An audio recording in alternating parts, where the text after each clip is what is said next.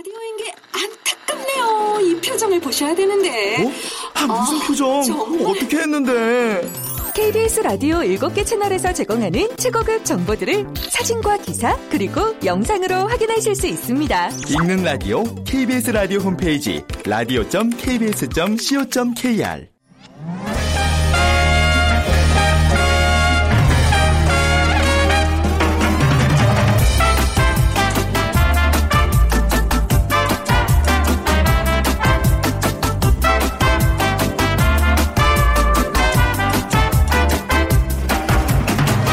안녕하세요. 빅데이터로 보는 세상 아나운서 최현정입니다. 요즘 주변에 나 홀로 사는 1인 가구가 늘어나고 있죠.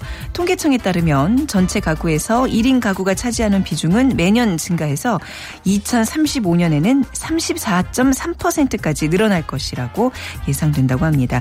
그러니까 세 집에 한 집꼴로 나 홀로 세대라는 의미인데요. 자, 혼자 사는 1인 가구, 그 곁에는 다양한 반려동물이 곁을 지키는 경우가 많습니다. 최근에는요, 반려동물뿐만 아니라 반려식물도 인기를 모으고 있는데, 한 인터넷 쇼핑몰의 경우, 같은 기간 선인장 화분과 미니 다육 표정 화분의 매출은 작년 같은 기간보다 각각 20%가량 상승했고요.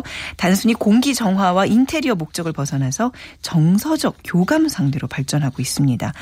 그래서 잠시 후 빅데이터 insight 시간에 반 려식물에 대해서 자세히 살펴보고요. 그리고 세상의 모든 빅데이터 시간에는요. 야스쿠니라는 키워드로 빅데이터 분석해 드리겠습니다. 자, 오늘 먼저 문제 하나 풀어보고 가실까요? 요즘 20 20대에도 1인 가구들이 많습니다. 하고 싶은 것은 많지만 시간과 돈이 부족한 20대의 새로운 소비 방식을 맞춰주시면 되는데요. 어, 진짜 해외여행을 가지 못하더라도 여행책을 읽을 수 있는 서점에 가고 값비싼 캠핑 장비가 필요 없는 캠핑 카페에 가기도 합니다. 연애도 가상 연애 게임으로 경험하면서 대리만족을 느끼는 소비를 즐깁니다. 가짜를 의미하는 영어 단어 fake와 소비자를 뜻하는 consumer가 결합돼서 생긴 신조어입니다. fake와 consumer의 예, 결합 신조어 무엇일까요? 1번 프로그래머, 2번 fakesumer, 3번 글래머, 4번 유머 중에 고르셔서 저희 오늘 다양한 의견들과 함께 정답 보내주세요. 오늘 당첨되신 분께는 참 쉬운 중국어 문정아 중국어에서 온라인 수강권 드립니다. 휴대전화 문자 메시지 지역번호 없이 샵 9730이고요. 짧은 글은 50원, 긴 글은 100원의 정보 이용료가 부과됩니다.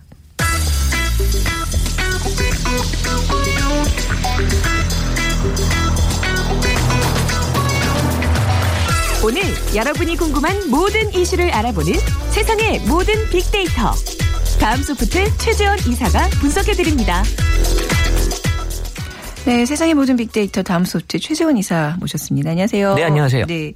오늘 야스쿠니 신사라는 주제로 한번 분석을 해보겠습니다. 뭐 일본 의원들이 이제 집단으로 참배를 해서 문제가 되고 있는 야스쿠니 신사. 우선 야스쿠니 신사란 무엇인가요? 네, 우리가 참 많이 들었던 이 단어인데 네. 어, 한번 이번 기회에 야스쿠니에 대해서 좀 한번 보게 되면 이 신사란 일종의 그 사당을 의미하는 건데요. 네. 일본에는 그 모든 사물에 그 정령이 있다고 믿는 정령이 있다고 네. 믿는 애니미즘적인 성격의 지금 종교가 좀 있는데 네. 이그 중에 일본 이 굉장히 많은 결국 신을 섬긴다는 거고 그 신들이 모아놓은 것이 바로 이 신사입니다. 음. 네. 그 신사는 일본에 한 만 개 정도 있다고 하고요. 네. 그 중에 가장 큰 규모가 이 일본 도쿄에 있는 그 야스쿠니 신사라고 음. 하는데 이 야스쿠니란 말 자체는 이 평화의 나라. 라는 뜻이라고 해요. 아 그래요. 실제 평화하고는 좀 거리가 있는 글쎄요. 것 같긴 한데요. 정범들이 묻힌 곳인데요. 네, 그래서 이 다른 신사들은 이 자연적으로 생겼다면 네. 이 야스쿠니 신사 같은 경우는 일본 정부가 의도적으로 만든 신사라고 하네요. 정말 제가 그 태어나서부터 지금까지 계속되는 게 야스쿠니 신사 참배 문제일 것 같아요. 그렇지 않나요? 제가 아는 신사 하나밖에 없는데 그 어, 야스쿠니 신사예요. 예, 예. 네. 왜 항상 이게 무슨 이슈가 이번에 또 대두가 되고 있나요? 왜 그런가요? 네. 1869년에 만들어졌어요. 네. 아주 오래전에 만들어진 이 야스쿠니 신사에 1978년 네. 14명의 그 제2차 세계대전 A급 전범들이 합사됐다라는 게 문제인데 A급 전범이라 하면 2차 대전 후에 그 연합군에게 패한 이 독일과 일본에 대한 군사 재판에서 음. 네. 전쟁을 크게 이끌었던 전범자들을 이 A, B, C 등급으로 나누는데 네. 그 중에서 가장 큰 그 어떤 전범자들을 A급으로 이제 분류한 거죠. 네. 그래서 이 A급 전범자들이 14명이 이제 합사가 됐다라는 거고 그래서 이제 매 봄이 되면 이 화제가 되는 야스쿠니 신사 참배가 올해는 그 4월 21일부터 일본에서 이제 어 참배가 되는데 이 봄철에 그 참배 행사인 그 충계 예대제가 이제 있고요. 아, 그게 예. 봄철에 이게 충계 예대제라는 것 때문에 이제 지금 계속 문제가 그렇죠. 불거지고 있는 거군요. 요맘때 항상 네. 나오는 얘기고요. 그래서 네. 이 아베 신조 일본 총리도 이번에 그 신사 참배를 요새 지금 보류를 하고 있거든요. 네. 그래서 한국과 중국의 그 관계에 미칠 그 악 영향을 좀 고려하는 것 같고요. 네. 그리고 또 5월 일본에서 열리는 그 G7 정상회의 개최로 인해서 약간 눈치를 보는 거 아니냐라는 얘기가 있고, 음. 그러니까 미국 등 국제사회에 역시 그 동아시아의 그 안정을 요구하고 있기 때문에 네. 어 괜히 지금 분위기상에서 이게 참배하는 거를 어좀 보류하고 있는 그런 음. 거라고 볼 수 있죠. 네. 아 근데 뭐 개인적인 어떤 일본의 국가 입장에서는 이들이 전쟁 영웅일지 모르지만 네. 이게 지금 전쟁 범죄자인 거잖아요. 맞죠. 네. 이게 어떤 그런 전범들에 대한 예의를 지킨다. 이게 지금 그게 문제가 되고 있는 건데 그렇죠. 특히나 저는 이해가 안 가는 게 한 나라의 이제 수장 총리가 계속 야스쿠니 신사에 참배를 하러 가요. 네. 이거는 정말 그야말로 이제 이웃 국가들한테 한번 해보자는 어떤 경고 그렇죠. 그런 어떤 어, 거잖아요. 맞아요. 예, 예, 예. 그러니까 일본 내 절반이 넘는 그 층이 이제 보수층이라고 합니다. 네. 이 보수층을 결집하기 위해서 하는 행동이라고도 어, 본다고 할 수 있고 또 네. 보수층뿐만 아니라 이 중도층까지 포섭하려는 행동이 왜 이거에서 나오냐면 일본 총리가 참배하러 갔을 때 네. 중국이나 여러 주변 나라에서 이제 물리적인 영향력을 막 행사하려고 하잖아요. 음. 그럼 이제 중도층 등이 중도층들이 이 반중 심리로 인해서 이제 보, 이 그 보수층에 다시 네. 흡수될 거라는 그런 이제 생각을 아. 하고 있는 거고 네. 어, 사실 그 아베 신조의 그 외 할아버지가 기시 노부스케라고 하는 네네. A급 전범 용의자로 복역을 했었어요. 음. 예, 그래서 또 이후에 그 자유당 국회의원으로 또 당선이 됐었고 1957년에는 총리 자리까지 오른 그러니까 네. 외할아버지가 그러니까 아베 신조도 그 A급 전범의 그래서 뭐 손자다라는 얘기가 그래서 나오고 있는 거거든요. 네, 이게 국내 정치를 풀 문제가 아니라 이제 주변국들에 대한 어떤 예의를 지켜야 된다는 차원에서 총리의 이 신사참배 정말 우리를 굉장히 화나게 하는 문제인데 네. 아베 총리의 야스쿠니 신사참배는 언제부터 이루어졌어요? 어, 그러니까 마지막에 이 신사 참배를 한 게 2013년 12월 26일 그 야스쿠니 신사 참배 한 적이 있었는데 이때 아마 아주 SNS 상에서도 그렇고 많은 얘기들 그 관심이 폭발을 했고요. 그래서 네. 2013년도에 어, 전년 대비 204%나 이제 증가한 야스쿠니 신사에 대한 어떤 관심 이슈 부분이요. 그 2013년 한 해 동안만 해도 총 8만 3,265건의 그 네. SNS 글이 어, 어, 발생이 됐고 어, 당시에도 역시 그 충계 예대제 때문에 어, 이 4월에 야스쿠니 신사에 대한 SNS 관심이 폭발이 됐는데 네. 어, 어쨌든 뭐 당시 한국과 중국 등은 이 아베 총리의 참배를 강력 비판했고요. 네. 미국 역시 실망했다는 입장을 또 전했습니다. 그렇죠. 그리고 네. 이후에는 그 아베 총리는 그 매년 춘 추계 음. 예대제 때 일본의 그 종전 기념일 등 각종 신사 참배 시기에 직접 참배는 자제하고 네. 대리인을 통해서 이제 그 총리 대신 명의의 그 공물을 복납하고 있다고 하는데요. 네. 그러니까 이번에도 그 신사 참배 대신에 이제 공물을 복납할 것이다 라는 음. 얘기가 있었고 그리고 우리나라는 이 공물 복납도 에 대한 우려 표명도 해요. 그래서 네. 왜냐하면 이 과거사에 대한 진정한 반성을 행동으로 보여주라고 이제 촉구하는 네. 그런 것들에 대한 얘기들이 나오고 있는 거죠. 네, 이번에는 뭐 총무상, 법상, 뭐 일본 내각에 많은 사람들이 이제 참배를 하고 있는 걸로 알고 있는데 참 그 왜 우리가 항상 비교하잖아요. 독일과 일본을. 독일은 그렇죠. 항상 그 어떤 성숙된 시민 의식으로 굉장히 기회만 되면 사죄를 하는데 반성하고요. 네. 아, 일본은 참 이전 야스쿠니 신사 참배 관련해서 논란이 됐던 적이 또 있었죠. 네, 2011년이죠. 그 네. 야스쿠니 신사 관련 인물 1위로는 이제 고이즈미 총리가 어. 올라왔는데 머리 하얗신 그분. 네, 아베 내각 이전에 그 고이즈미 총리가 이 집권 시에 야스쿠니 신사 참배가 아주 더 심했던 네. 어, 그런 시기였는데 고이즈미 전 일본 총리는 2001년 자민당 총재 선거 공약으로 매년 신사 참배를 내걸었습니다. 아, 그게 공약이었어요. 네, 그러다 보니 네. 더 많은 그런 참배를 했었던 거고 2010, 2003년과 2004년 1월 연속으로 이제 참배를 해서 이 제일 한국인과 그 규슈, 야마구치 시민 등 210, 211명이 위자료 청구 소송도 했고요. 그래서 네. 2004년 일본 후쿠오카 지방법원 재판장은 이 고이즈미 총리 야스쿠나 신- 신사 참배를 두고 첫 위헌 판결을 내렸다고 합니다. 네. 네. 현재 일본과 한국의 공조 관계 좀 짚어볼까요? 참 어떻습니까? 어, 얼마 전까지만 해도 또 이 교과서 이슈 외에도 또 과거사 문제로 네. 항상 이 두 나라 얽혀 있죠. 그래서 현재 일본과 한국은 지난해 말 그 위안부 문제에 대해서 그 최종 불가역적 합의 를 음. 도출한 후에 미국의 그 중재로 어렵게 2년 만에 그 개최된 한미일 정상회담에서 북핵 문제에 관해 이제 공조 기조를 유지하고 있는 지금 현재 상황인데요. 이 북한이 계속해서 그 미사일을 발사하고 있고 또 동북아를 위해 그 한미, 한중일, 한일 관계에서 북한이 최근 3년간 현재까지 한 2만 5천 건 정도 언급이 되고 있는데 네. 이 한중일 삼국 정상회의의 그 의장국이 현재 일본이 맡고 있거든요. 네. 그래서 일본이 아무래도 전보다는 더 조심하고 있는 듯한 음. 그런 행동을 보이고 있고 어, 한국과 일본의 그 지 정학적 위치 및 그 경제적 상호 관계를 생각해 볼 때 앞으로 이 둘의 공조 관계는 이제 계속해서 이제 필요하겠지만 네. 이 지금 이제 과거사 문제가 항상 이 그 두 나라 사이의 그 장애물로 음. 어, 항상 나오고 있는 거죠.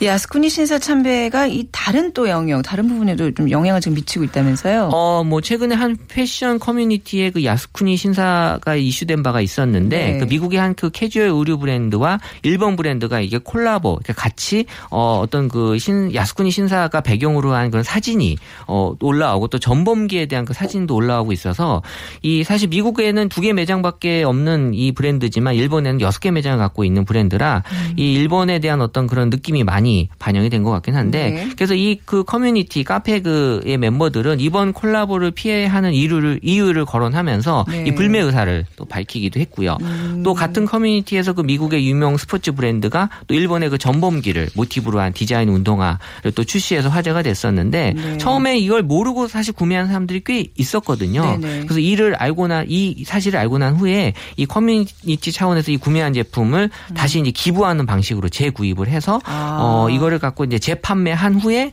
어 위안부 할머니에게 네. 아. 다시 한번 그 전액을 갖다 주는 그런 그렇군요. 어떤 일도 있었습니다. 네, 이게 좀 알고 있어야 돼요. 역사를 좀 바로 알아야 된다는 게 그러니까요. 모르고 이렇게 참여할 수 있고 어, 뭐, 예, 네. 뭐 예를 들어서 이제 송혜교 같은 분과는 이제 미쓰비시의 광고가 들어갔을 때 전범 기업이라 사지 못한다. 이것도 예, 네. 멋진 또 결정을 내려줬다는 거는 아니까 예, 할수 맞아요. 있는 모르면. 모르는 그쵸. 어쩔 수 없죠. 예. 야스쿠니 신사 참배에 대해서 글쎄요 국내 SNS상 반응 좀 궁금하네. 이게 좀 조심스러운 게 또 이제 지진과 맞물려서 네. 또 행여나 또 좀 이렇게 과격한 그렇죠. 편들이 있지 않을까 저는 좀 그런 게 좀 우려되거든요. 어, 네. 뭐 전보다 그런 것들은 많이 줄어들었던 것 같고요. 네. 어쨌든 뭐 야스쿠니라는 단어 자체는 한국인들에겐 되게 안 좋은 단어로밖에 지금 인식이 될 수밖에 없는 거고 그래서 부정 감성이 67%나 어, 긍정 감성보다 한 어, 5배 정도 높게 나타나고 있고요. 그래서 이 관련된 감성어로는 지난 5년간 그 망언 이 13,217회 정도로 언급이 되고 있는, 있을 정도의 그 일본 내각의 행동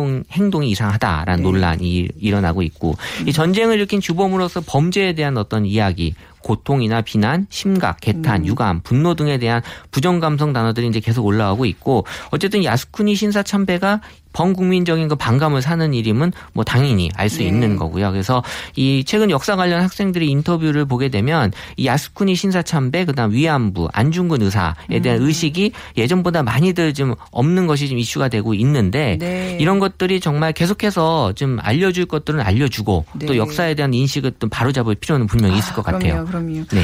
아, 야스쿠니 신사와 함께 또 좀 화제가 됐던 의외 인물들 있다면서요? 있어요. 네. 2014년에 그 미국 팝 가수죠. 저스틴 비버 가 네. 야스쿠니 신사와 함께 그 한 언급이 한 7,500건 정도 됐는데 이 일본을 방문한 이 저스틴 비버가 야스쿠니에서 신사 참배를 한 뒤에 이를 그 한 SNS에 어, 올렸어요. 왜 했대요? 저는 제가 봤을 때 아무 생각이 없이 모른 거예요. 예. 한 거죠. 음, 어, 뭐 그랬을 것 몰랐어, 같아요. 몰랐어, 네. 이거는. 그러니까 이런 그 부정적인 네. 이슈가 발생하자 본인도 아마 깜짝 놀랐을 네. 거고 이 부랴부랴 사진을 지웠지만 이 야스쿠니 신사에 대해서 알지 못했던 전 세계 사람들한테 이걸 또 알려준 그런 효과는 있었어요. 그렇죠. 네. 어, 그 야스쿠니 어. 신사가 뭐야라고 어. 해서 원문 보게 되면 비버가 야스쿠니 참배했다는 기사가 뜬 이후로 음. 외국인들이 비버가 일본 갔다고라는 걸 사실을 알았고 네. 또 야스쿠니가 뭔데 전범들을 기리는 곳이야? 전범을 기리는 곳이 일본에 있어? 아직도 이런 걸 기린단 말이야? 어. 그래서 여러모로 고맙다 비버야 뭐 이런. 얘기들이 또 올라왔습니다. 꺼내 주셨네요. 네. 그리고 또 아까 독일하고도 많이 이제 일본이 비교가 되고 있는데 사실 어 원문 중에 소녀상 철거 요구가 나와 서 말씀드리는데요. 독일은 신나치주의자들의 순례를 막겠다며 히틀러 음. 부모 묘까지 철거했습니다. 놀랍게도 유가족도 동의했죠. 이런 네. 것들이 바로 반성입니다 라는 얘기가 있습니다. 그거 보면 참 일본 하면 우리가 오랜 역사를 같이 공유하면서 가까운 나라인데 정말 심리적으로는 점점 멀어지는 것 같아요. 네, 이 가깝고도 심정적으로, 네. 멀다라는 이 역설적인 표현이 딱 맞는 표현인 네. 것 같은데 사실 되게 미워하는 관계. 그러니까 네. 한국은 일본의 어떤 그 산업이나 질서 의식에 대해서는 약간 좀 부러운 부분도 좀 있긴 하지만 네. 또 일본은 또 한국의 또 역동성 있는 문화 이런 것들 되게 부러워하거든요. 그러니까 정보화 혁명이 일어난 후에 우리 그 스마트폰이나 뭐 스마트 TV 이런 부분에 있어서 사실 우리에게 좀 뒤처지는 일본의 모습 좀 볼 수 있었고요. 그래서 이게 그 일본의 그 어떤 집단주의, 장인 정신 같은 게 지금의 정보화 시대엔 좀 안 맞는 부분이 있는 거 아니냐. 지금은 자꾸 이렇게 바뀌어야 되는데 어, 한 가지만 열심히 하는 게 요새 같은 세대는 별로 또 안 좋을 수 있는 측면이 있는 것 같고. 그러니까 한일 관계는 이게 주고받는 관계여야 되는데 네. 지금은 되게 서로 약간 역설적으로 미워하는 관계가 있었고. 그래서 일본에 대한 감성은 계속해서 이제 부정, 긍정 다 같이 음. 올라가고 있는데 여전히 그 일본이란 나라는 어 우리한테는 그 여행지로도 네. 많이 인기가 있거든요. 어. 가깝다라는 네. 장점이 여행으로서는 아주 큰 장점이거든요. 그래서 뭐 좋다라는 감성이 바로 일본에서 좋은 감성은 다 여행 때문에 나오는 그런 감성들이거든요. 어, 네. 그래서 이런 것들은 우리가 서로 좀 좋은 부분은 서로 맞출 수 있는 부분들이 있기 때문에 네. 어, 서로 같이 잘 뭐 발전하는 것까지는 아니더라도 어, 어쨌든 인정할 건 인정하고 이런 네. 것들은 분명히 필요할 것 같습니다. 그러니까 사실을 좀 직시해야 되는 거잖아요. 그러니까 그렇죠. 우리가 분명히 교류를 통해서 얻은 이익도 있지만 또 역사적으로 많은 피해를 본 것도 있고 그러니까 이게 단순히 그냥 일본은 나쁜 나라 이게 아니라 그렇죠. 그건 아니죠. 역사적인 사실을 왜 좀, 나쁜지. 예, 충분히 좀 네. 우리 젊은 세대들이 많이 모르더라고요. 얼마 몰라요. 전에 왜 4.19 있었는데 4.19가 뭐예요라고 얘기하는 친구들도 있었고 우리가 우리 어른들의 좀 숙제인 것 같아요. 네. 역사의 의식 심어주기. 기회가 있을 때마다 좀 잘 우리가 네. 해줘, 해줘야 될 일이 아닌가 싶어요. 역사전을 그날 보세요. 아, 네, 알겠습니다. 네. 네. 빅데이터 전문가이신 다음 소프트 최재원 이사와 함께 했습니다. 고맙습니다. 네, 감사합니다.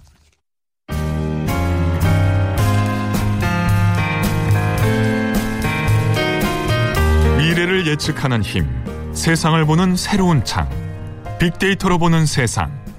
최원정 아나운서와 함께합니다. 네, 마음을 읽으면 트렌드가 보인다. 빅데이터 insight 타파크로스의 김용학 대표 나오셨습니다. 안녕하세요. 안녕하세요. 네. 자, 김 대표님 오늘 빅퀴즈 먼저 부탁드릴게요. 네. 하고 싶은 게 굉장히 많은데 네. 시간과 돈이 부족한 20대의 새로운 소비 방식인데요. 진짜 해외여행을 가고 싶어도 가지 못하고 여행책을 읽을 수 없는 여, 여행책을 읽을 수 있는 서점에 가거나 네. 혹은 값비싼 캠핑 장비가 필요 없는 캠핑 카페에 가는 젊은이들이 있습니다. 이것처럼 연애도 가상 연애 게임으로 경험하거나 대리만족을 느끼는 소비 형태인데요.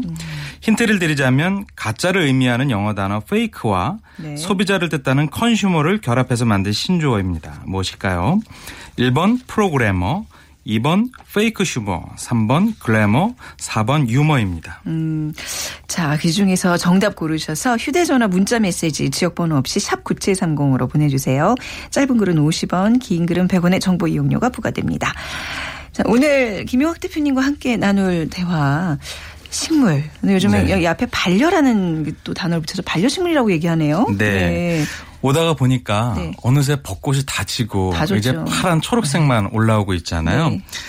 그 반려식물이라는 용어가 예전에서부터 있지는 않았습니다. 네, 그냥 아, 식물만 생소해요. 있었죠. 네. 근데 반려동물이라는 용어는 좀 익숙했죠. 네. 반려라는 것 뜻 자체가 곁에 두고 짝이 되는 동물을 타- 뜻하는 것인데 이제 마음이 어, 허하거나 네. 아니면 삶이 외롭거나 지치거나 그래서 누구한테 위로를 받고자 하는 그런 사람들 일상은 굉장히 많이 복잡해지고 힘들어졌잖아요. 음. 네. 그랬는데 반려동물이 그 위치를 차지하고 있다가 지금은 식물도 반려로서의 식물로 기능하고 있다는 그런 것이 되겠죠. 음. 네. 실제로 보면은 어 저희가 잘 살고자 하는 욕망이 커진다라고 말씀을 드렸었고 잘 살고 난 다음에는 행복하게 살고 싶다, 더 가치 있게 살고 싶다라는 측면에서 힐링이라는 트렌드가 이제 나오고 네. 힐링이라는 것이 많은 소비자들한테 중요한 욕망으로 자리 잡으니까 그와 연관된 트렌드가 굉장히 많이 일어났는데 예를 들어서 스트레스 관리나 피부 미용 효과를 이제 원해서 에스테틱 같은 데를 이용을 하거나 아니면 뭐 마사지 같은 곳을 이용을 하거나 아니면 템플 스테이 혹은 예쁘고 달콤한 디저트 네. 혹은 뭐 coloring book 같은 것들을 이용하는 소비자들도 많은 거를 소개 색, 색칠 공부하는 그거잖아요. 그렇죠. 그죠? 네. 색칠을 칠하다 보면은 어 40대 50대 성인들도 세상의 근심을 다 잊고 저 약간 이해가 안 갔거든요. 되겠죠. 그때 한번 말씀하셨잖아요. 네. 요즘 이렇게 성인들 색칠 그 책 사서 한다고요. 네. 그걸 왜 그랬는데 저 주변에서 많이 봤어요. 그때 소개해드리고 저도 네. 실제로 한번 해봤는데요. 해보셨어요? 정말 만사를 다 잊고 아. 예, 산매경에 빠져드는 힐링의 효과를 누리게 되거든요. 네, 잊을 게 많은 분들한테 해당되는 거예요. 그죠? 단순한 그렇죠. 사람들한테는 이건 약간 노동인 것 같더라고요. 그렇죠. 네. 여전히 이제 컬러링북을 이용하는 성인들도 굉장히 많고요. 네. 이제 그런 측면에서 반려식물들이 소비자들한테 많이 어필이 되는 것 같습니다. 네. 근데 식물을 집에서 이렇게 화분 키우는 거잖아요. 어떻게 보면 네. 화분 이렇게 키우는 거는 오래 전부터 있었던 건데 왜 네. 요즘 갑자기 반려식물이라는 단어가 나오면서 이렇게 사람들한테 관심을 가- 받게 된 걸까요? 아까 소개해 주신 것처럼 네. 새집 건너 한 집이 1인 가구지 않습니까? 네. 음. 혼자 사는 사람들이 많아지고 일상이라는 것이 주말 보내고 월요일 아침에 출근하면 피곤이 더해지고 네. 그 피곤이 가시기도 전에 피곤한 채로 일상 어, 저녁 때 집에 들어와서 또 자고 나가고 이런 게 쳇바퀴처럼 반복되다 보니까 네. 좀 편해지고 싶고 위안받고 싶은 그런 욕망은 더 커지는 것이죠. 삼성 경제연구에서 발표한 그 힐링용품의 배경이 있어서 제가 소개를 드리면 네. 불황이 장기화되면서 스트레스가 늘어나고요. 가까운 가족이나 지인으로부터는 일상적인 배려와 위로가 더 어려워지는 세상이 되었고요. 사회에 대한 부정적인 인식과 비관이 확산되거나 정신과 실체에 실질적인 치유 효과가 있는 힐링 상품에 대한 욕구가 커졌다 이렇게 설명하고 있거든요. 네. 예, 쉬고 싶은데 쉬지 못하는 그런 세상이 반복되다 보니까 이런 반려식물에 대한 욕망이 커지는 것이죠. 음, 그러니까 뭐 이걸 요약하면 그냥 팍팍해진 거예요. 메말고. 네. 근데 충분히 이해가 돼요. 근데 저는 약간 그 반려 식물도 키우고 그러니까 화분도 집에 굉장히 많고 애완 동물도 키우는 입장에서 동물은 공감이 돼요. 이렇게 막 그렇죠. 힘들 때 와서 이렇게 핥아도 주고 꼬리도 네. 흔들고 이러면서 뭔가 그 공감력이 굉장히 뛰어난 건데 식물은 그냥 초록 색이 주는 그 기쁨 그거를 네. 위해서 이렇게 매일 관리해줘야 되고 그거 뭐 1, 2주 이제 물 잘 못 주면 시들어가지고 막 마음 아파야 되고 네. 스트레스 아닌가요? 근데, 저 아직 예. 약간 예 납득이 안 되고 있어요. 네. 반려식물 과연 무엇인가? 네. 대표적인 반려동물인 네. 강아지나 고양이들을 키우는 분들 SNS에 올라온 글들을 분석을 해보면 네. 어, 얻는 위로를 얻는 그 기쁨이 굉장히 큰데 굉장히 크죠. 불평하거나 힘든 게 굉장히 많아져요. 예를 들어서 네. 이런 거죠.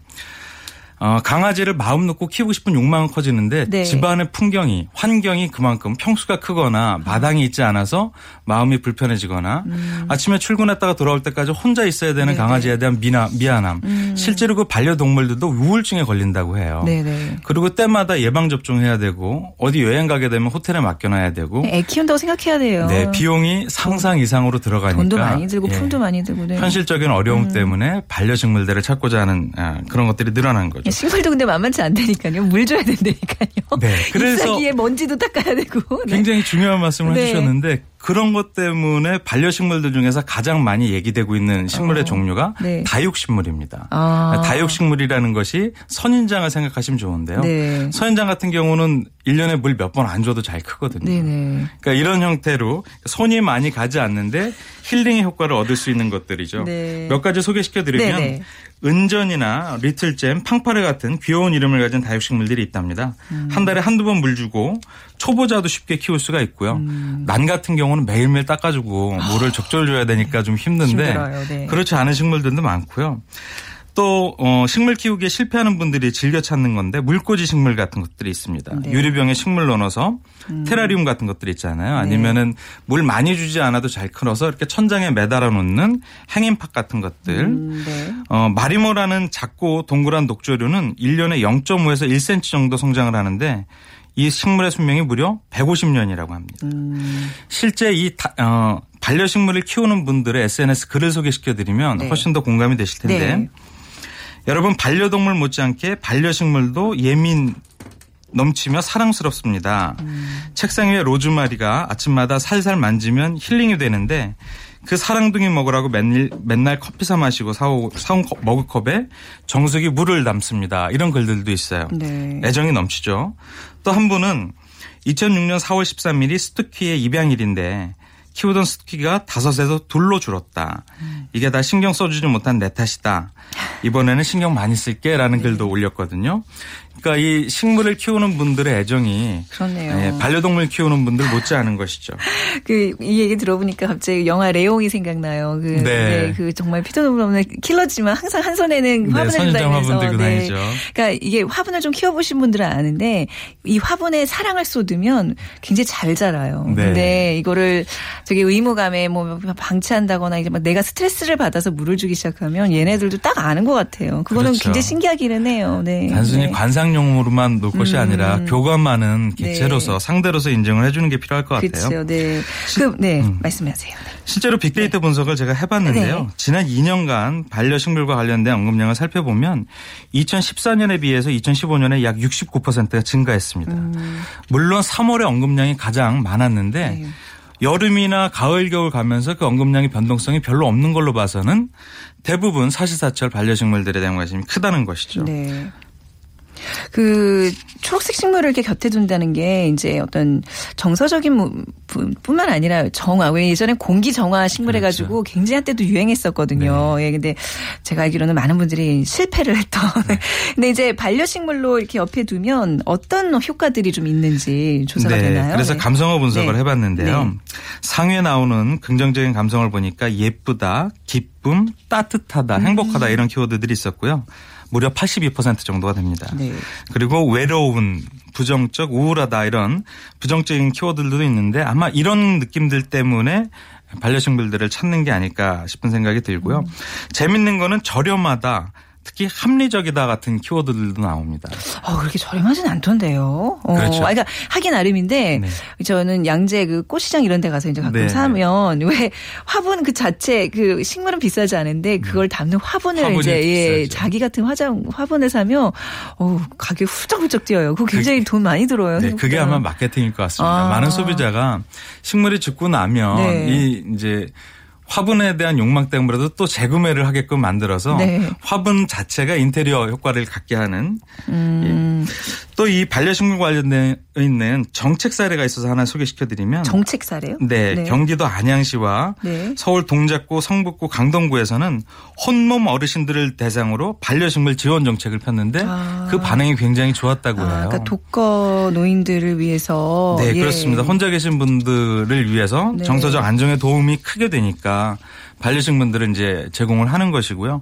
실제 이 반려라는 단어 안에는 그래서 책임이라는 의미가 붙는 것 같아요. 네. 그러니까 무책임하게 키우면 식물도 금방 죽잖아요. 음. 그래서 책임감을 갖고 반려식물들을 위해주면 아까 말씀하신 것처럼 충분히 정서적으로 도움이 된다는 것이겠죠. 네. 그러니까 이게 저도 이제 아이를 위해서 이렇게 왜 집에서 조그만 텃밭도 갖고 보고 네, 다 네. 해봤거든요. 근데 이게 정말 부모님이 잘 생각하셔야 되는 게 처음에는 좋은 마음으로 아이들한테 교육상 네. 뭐 정서상 좋겠다 해서 키우기 시작하는데 중간에는 이제 엄마가 게을러지니까 얘네들이 그- 그렇죠. 시들어 죽어가요. 네. 근데 이제 엄마가 아이 앞에서 아유 야 됐다 야 다 갈아엎자. 네. 어 이러면 이제 아이들이 정말 그야말로 생명에 대한 어떤 경시를 배우게 되더라고요. 맞습니다. 예. 조심해. 아이뿐만 아니라 커서도 그런데요. 네.